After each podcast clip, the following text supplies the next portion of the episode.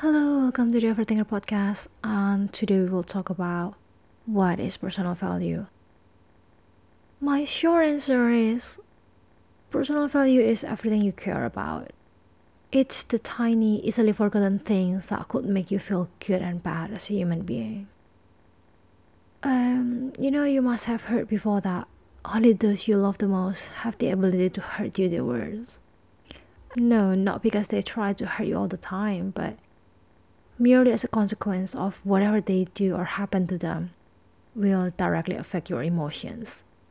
Because you care about those people enough that you let your mind get dodged here and there for the things that do not even happen to you.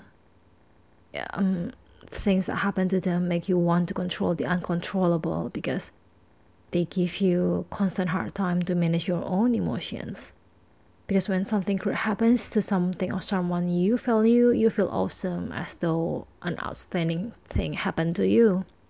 And on the other hand, when something terrible happens to something or someone you don't value, you feel good because, well, you believe they are bad people and they deserve the bad thing. Um, personal values are the extensions of ourselves. So if you're having a hard time to look into yourself, you can actually see the extensions of yourself in your actions. Because our personal values are sharply reflected in the unsat of our deep emotions and also our repetitive actions. Because again, actions don't lie.